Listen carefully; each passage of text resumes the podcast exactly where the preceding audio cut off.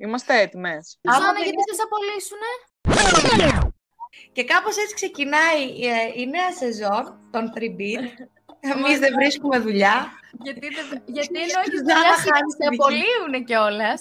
Απολύω με ψαρούκλες, τα μαλλιά μου κάνω μπούκλες, τρομά, δεν μπορώ άλλο. Μακάρι να απολύωσω από το στρατό, αλλά... Όχι. Είναι χειρότερο να απολύσεις από τη δουλειά, sorry. Εγώ να πω καλημέρα στα early birds. Όλα και γιατί είναι cringe τώρα. Καλησπέρα στους Zor Go. Και πάρα πολύ καλησπέρα στους φίλους μου, τα party animals.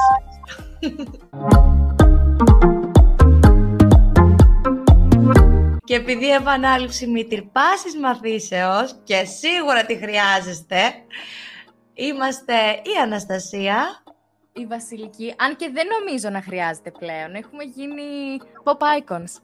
Ναι, viral. Ή και εδώ η Άννη λέει γιατί το intro μας είναι cringe, μάλλον χρειάζεται επανάληψη. Και η Σουζάνα. ένα, ένα επεισόδιο intro. Λοιπόν, ποιος θα κάνει ένα intro στο σημερινό μας θέμα? Μ' αρέσει που υπάρχει δημοκρατία. Να καλωσορίσουμε για τη νέα σεζόν τους ακροατές μας. Παιδιά, είμαστε back on track. Είμαστε πάρα πολύ έτοιμες για τη νέα σεζόν. Να σας κάνουμε παρέα και να συζητάμε διάφορα θέματα που θα προκύπτουν. Είμαστε πολύ χαρούμενες που θα συνεχίσουμε και φέτος, παρόλες τις αντικσοότητες. Το είμαστε να περάσουμε ωραία. Και για να κάνουμε και ένα σχετικό έτσι λίγο engagement, ε, αν ακούσετε το επεισόδιο, να μας στείλετε, να μας πείτε τη γνώμη σας. Ε, άμα ξέρετε κανέναν που να προσλαμβάνει. Μέτρια απελπισία. Εντός και εκτός Ελλάδας. Αναστασία, πώς έχεις θέση στη Ζιμπάμπουε? Θα μπορούσα. Αλλά τι ζητάνε στη Ζιμπάμπουε? Τι ζητούσαν, τι σου είπα τι ζητούσαν? Α, ναι, είχε βγάλει... Όχι, ε! Α, ναι! Είχε βγάλει θέση για project, για cultural project coordinator στη Zimbabwe.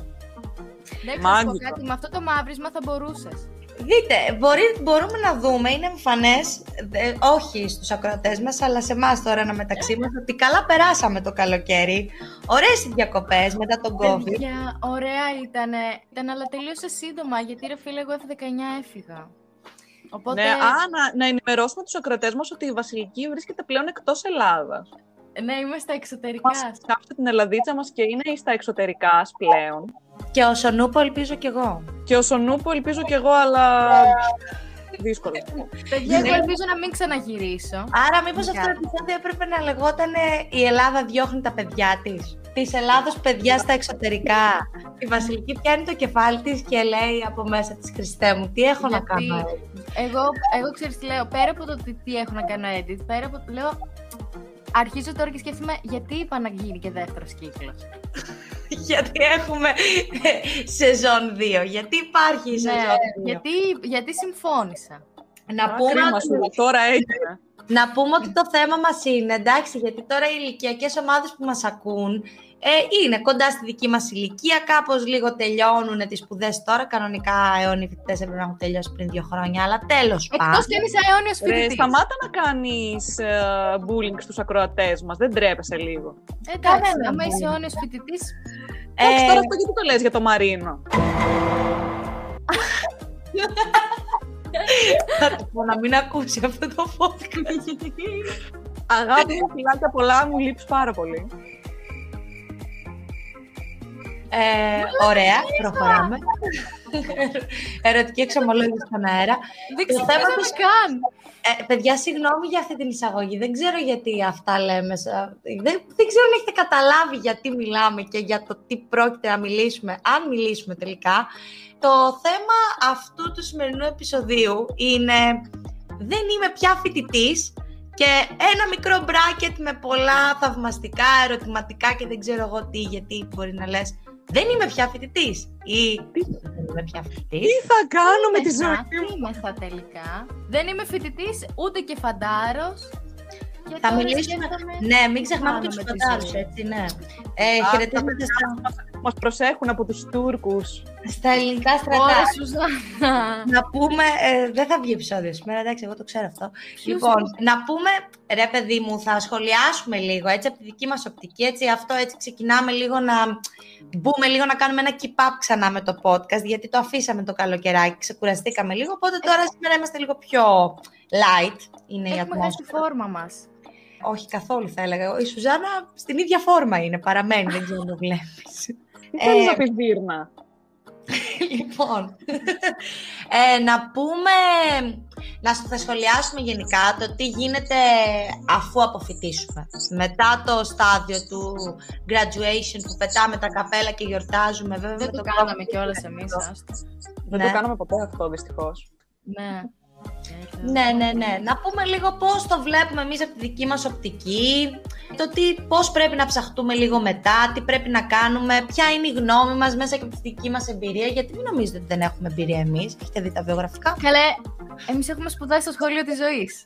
Ε, πες τα. Να πω εγώ, παιδιά, να ξεκινήσω το θέμα, γιατί η εισαγωγή πιάνει, άρχισε να πιάνει πάρα πολύ χώρο. Mm. Ξεκίνησε η άλλη, το εμβατήριο.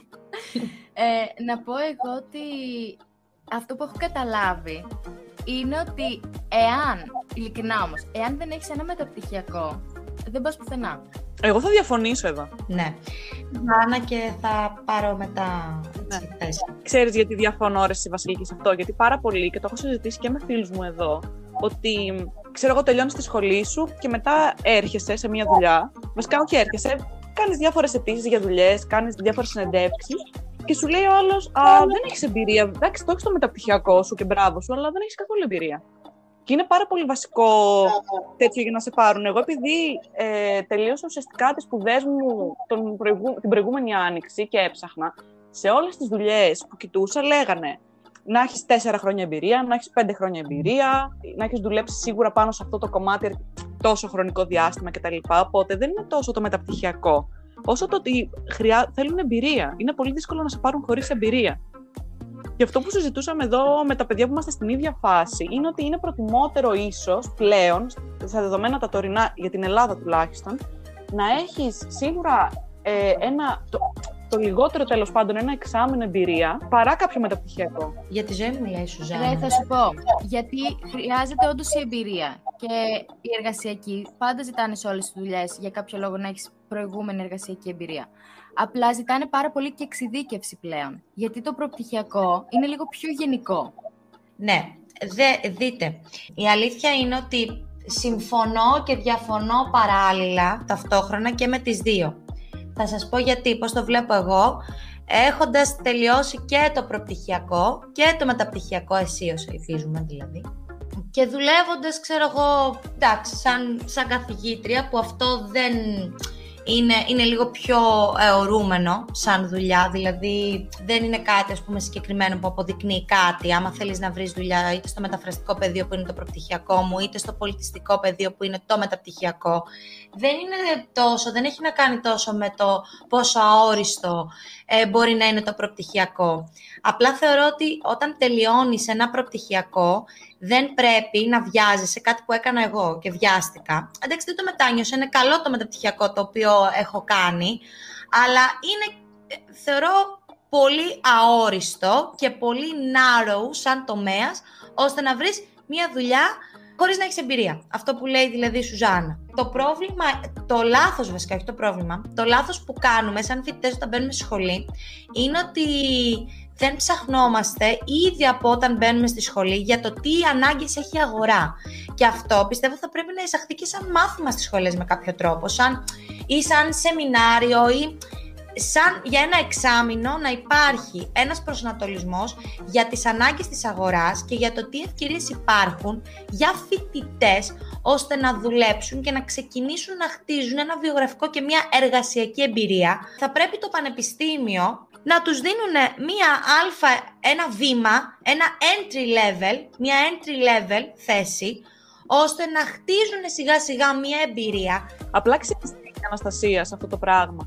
είναι πάρα πολλές σχολές, οι οποίες είναι αρκετά απαιτητικές, οπότε είναι πολύ δύσκολο ουσιαστικά να, κάνει, να έχεις και full-time δουλειά, αλλά και να σπουδάζεις. Ίσως, σαν λύση, να έπρεπε να υπάρχει ένας χρόνος ή ένα εξάμηνο υποχρεωτικό, ώστε να σε προωθεί όμως στη σχολή σε κάποια εταιρεία, ας πούμε, ή ε, σε κάποιο γραφείο ή οτιδήποτε, για να μπορέσεις να μάθεις εκεί. Που εντάξει, δεν σε, ό, σε κάποιες σχολές είναι η πρακτική, ε, πώς το λένε, υποχρεωτική, αλλά σε κάποιες δεν είναι.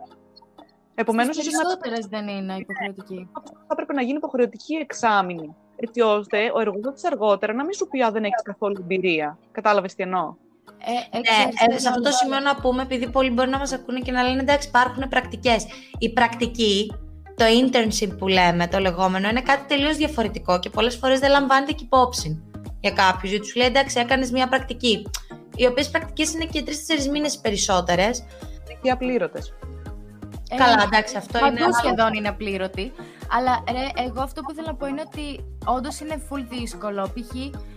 και στο προπτυχιακό, εντάξει, στην Ελλάδα, οκ, okay, προπτυχιακό μπορείς να δουλεύεις παράλληλα, αλλά π.χ.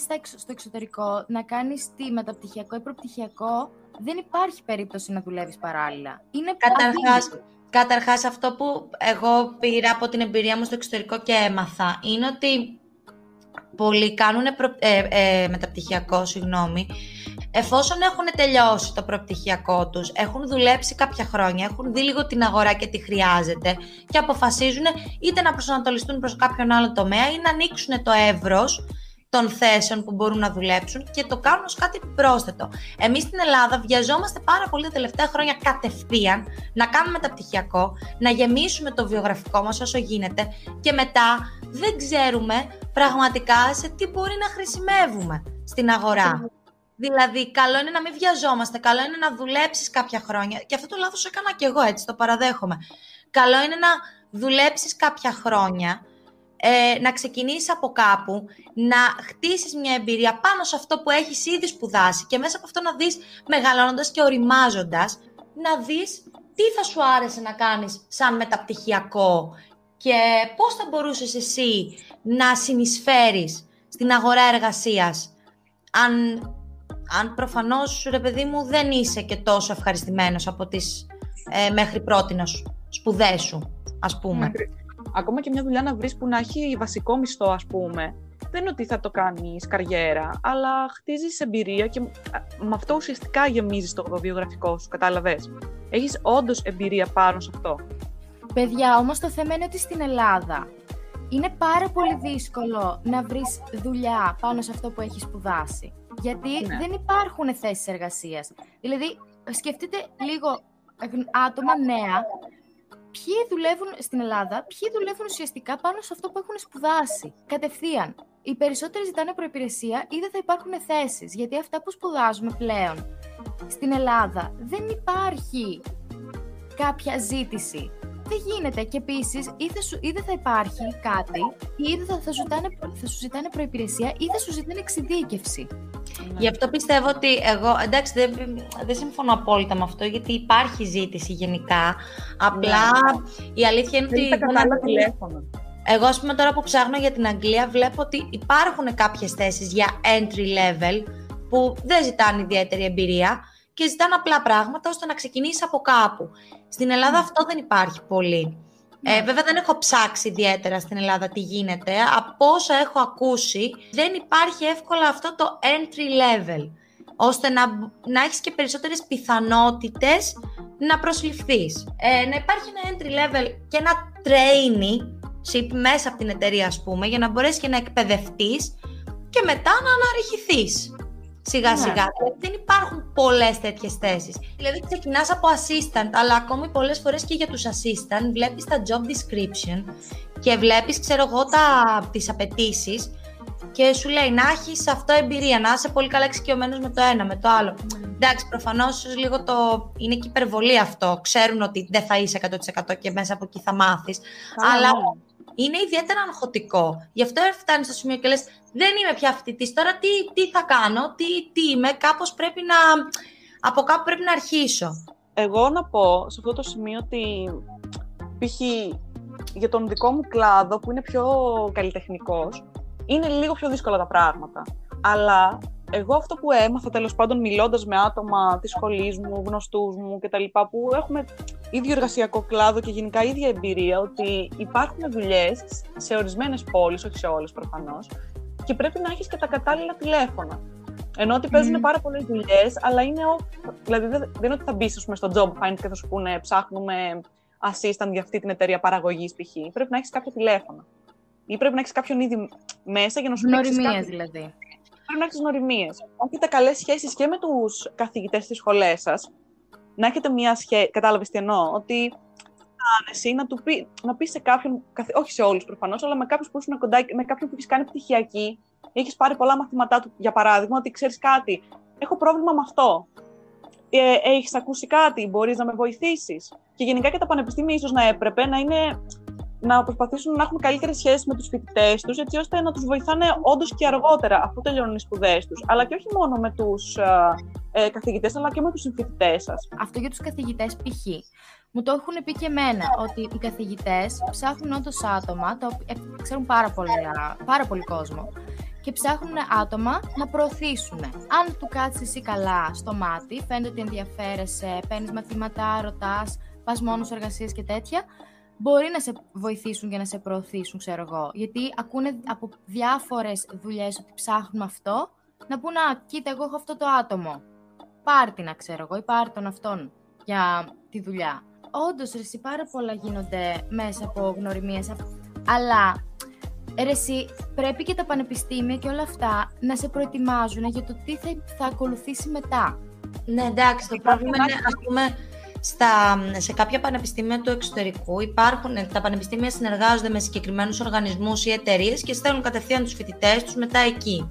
Ναι. Αυτό εδώ η αλήθεια είναι ότι δεν υπάρχει τόσο. Και εδώ η αλήθεια είναι ότι ε, γενικά βασικά στην αγορά εργασίας ανά τον κόσμο πολύ πιο εύκολο είναι να βρουν δουλειές σε άνθρωποι οι οποίοι έχουν να κάνουν με οικονομικά. Γιατί όλες οι εταιρείες χρειάζονται οικονομικά, ακόμη και οι οργανισμοί χρειάζονται οικονομικά. Δηλαδή, κάποιος ο οποίος έχει σπουδάσει οικονομικά θα κάνει αιτήσεις για ένα χρόνο, θα στέλνει βιογραφικά, ξέρω εγώ, είκοσι σε είκοσι διαφορετικές εταιρείες το μήνα. Κάτι θα βρεθεί, ας πούμε.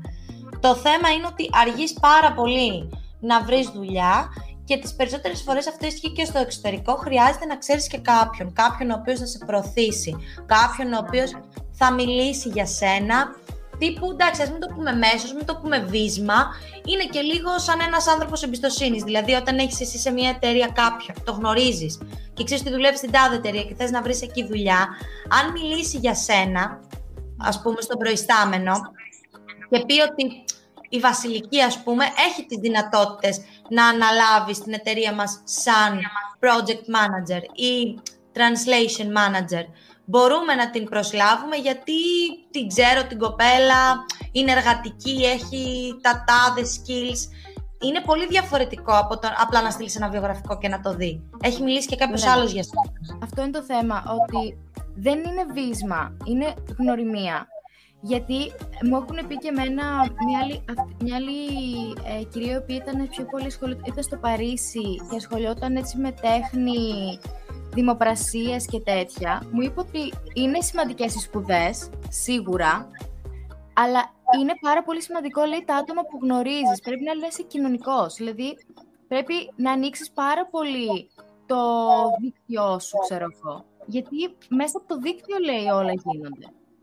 Εγώ αυτό που ήθελα να πω πάντως είναι ότι, ότι ο άλλος θα πει κάποιο καλό λόγο για σένα, δεν σημαίνει ότι θα πάρεις τη δουλειά. Δηλαδή, δεν είναι ότι πας σε μια εταιρεία και σου λένε κατευθείαν ναι, σε παίρνουμε. Υπάρχει ένα μεταβατικό στάδιο το οποίο σε δοκιμάζουν.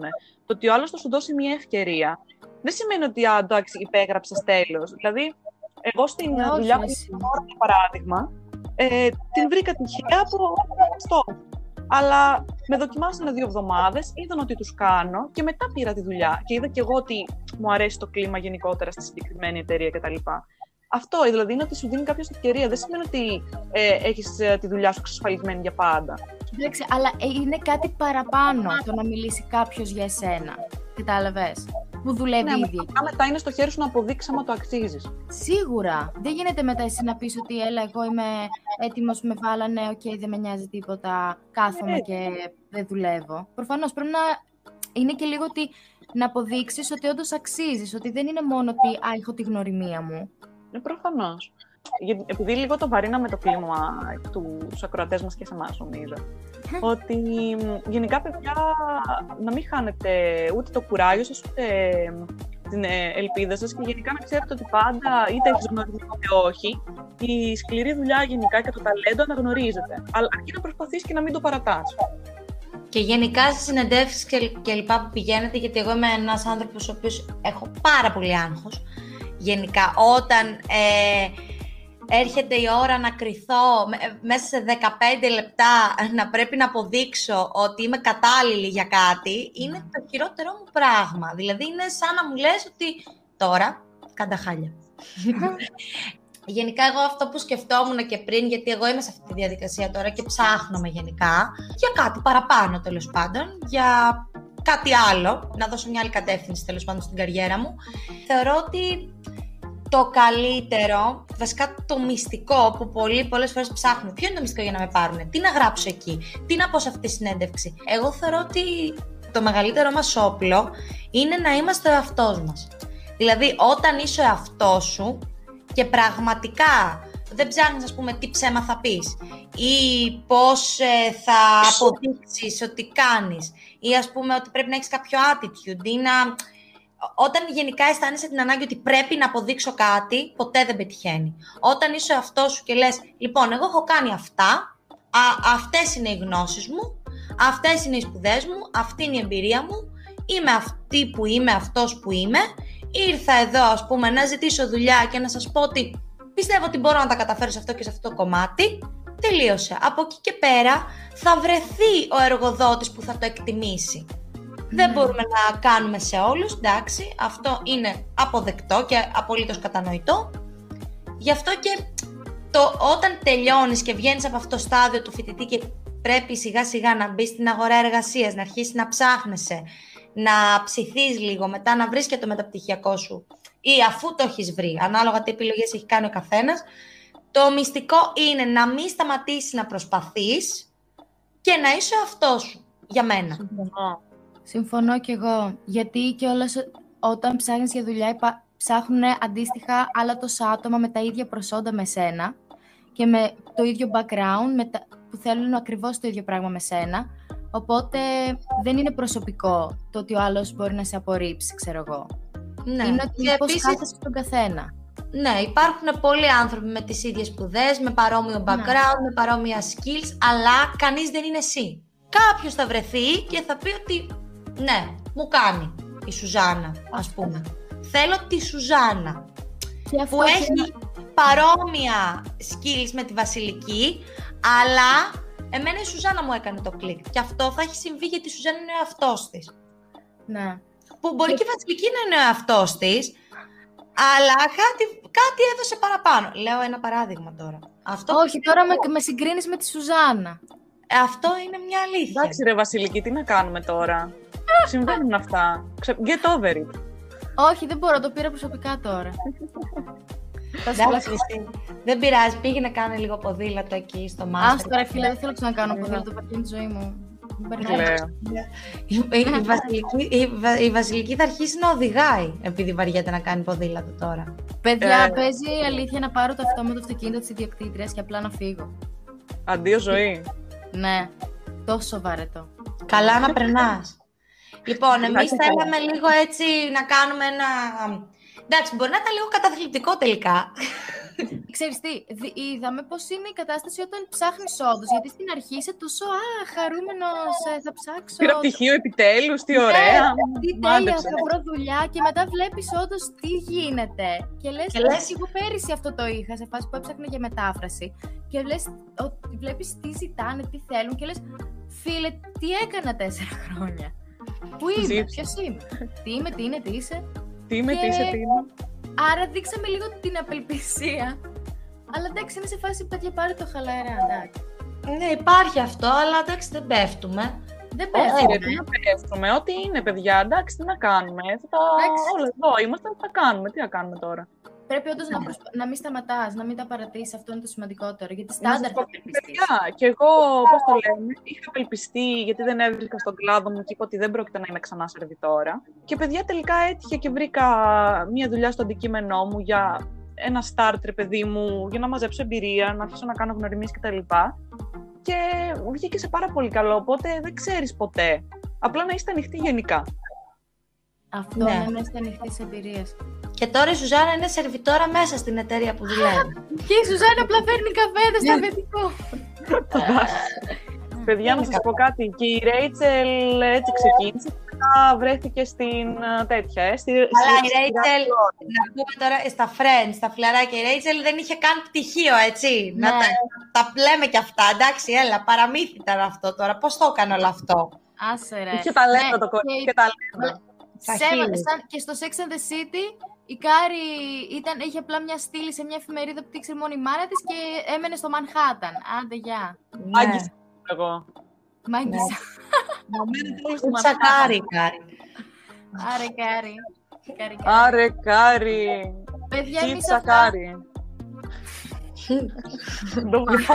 Έχουμε να σας πούμε ότι αυτή τη σεζόν θα προσπαθήσουμε, όχι θα προσπαθήσουμε, είμαστε, αλλά θα προσπαθήσουμε ακόμη περισσότερο να φέρουμε δημιουργικά πράγματα σε αυτό το podcast και καλεσμένους φυσικά και πολύ ενδιαφέρουσες συζητήσεις και θεματολογίες. Θέλουμε να συντονίζεστε, να είστε μαζί μας, να μας στηρίζεστε. New Generation Podcast. Να μας στηρίζεστε. Να μας στηρίζεστε. Η Αναστασία γυρνάει και παιδιά, έχει ξεχάσει να μιλάει. Αυτό ήταν. Το ελληνικό. Αντίστοιχο. Όλα αυτά που πεις Αναστασία, απλά δεν θα είναι κάθε εβδομάδα, θα είναι ανά δύο εβδομάδες. Δυναμικά ανά δύο εβδομάδες. Ναι, γιατί είμαστε τόσο successful και busy. Δεν μπορούμε να κάνουμε κάθε εβδομάδα.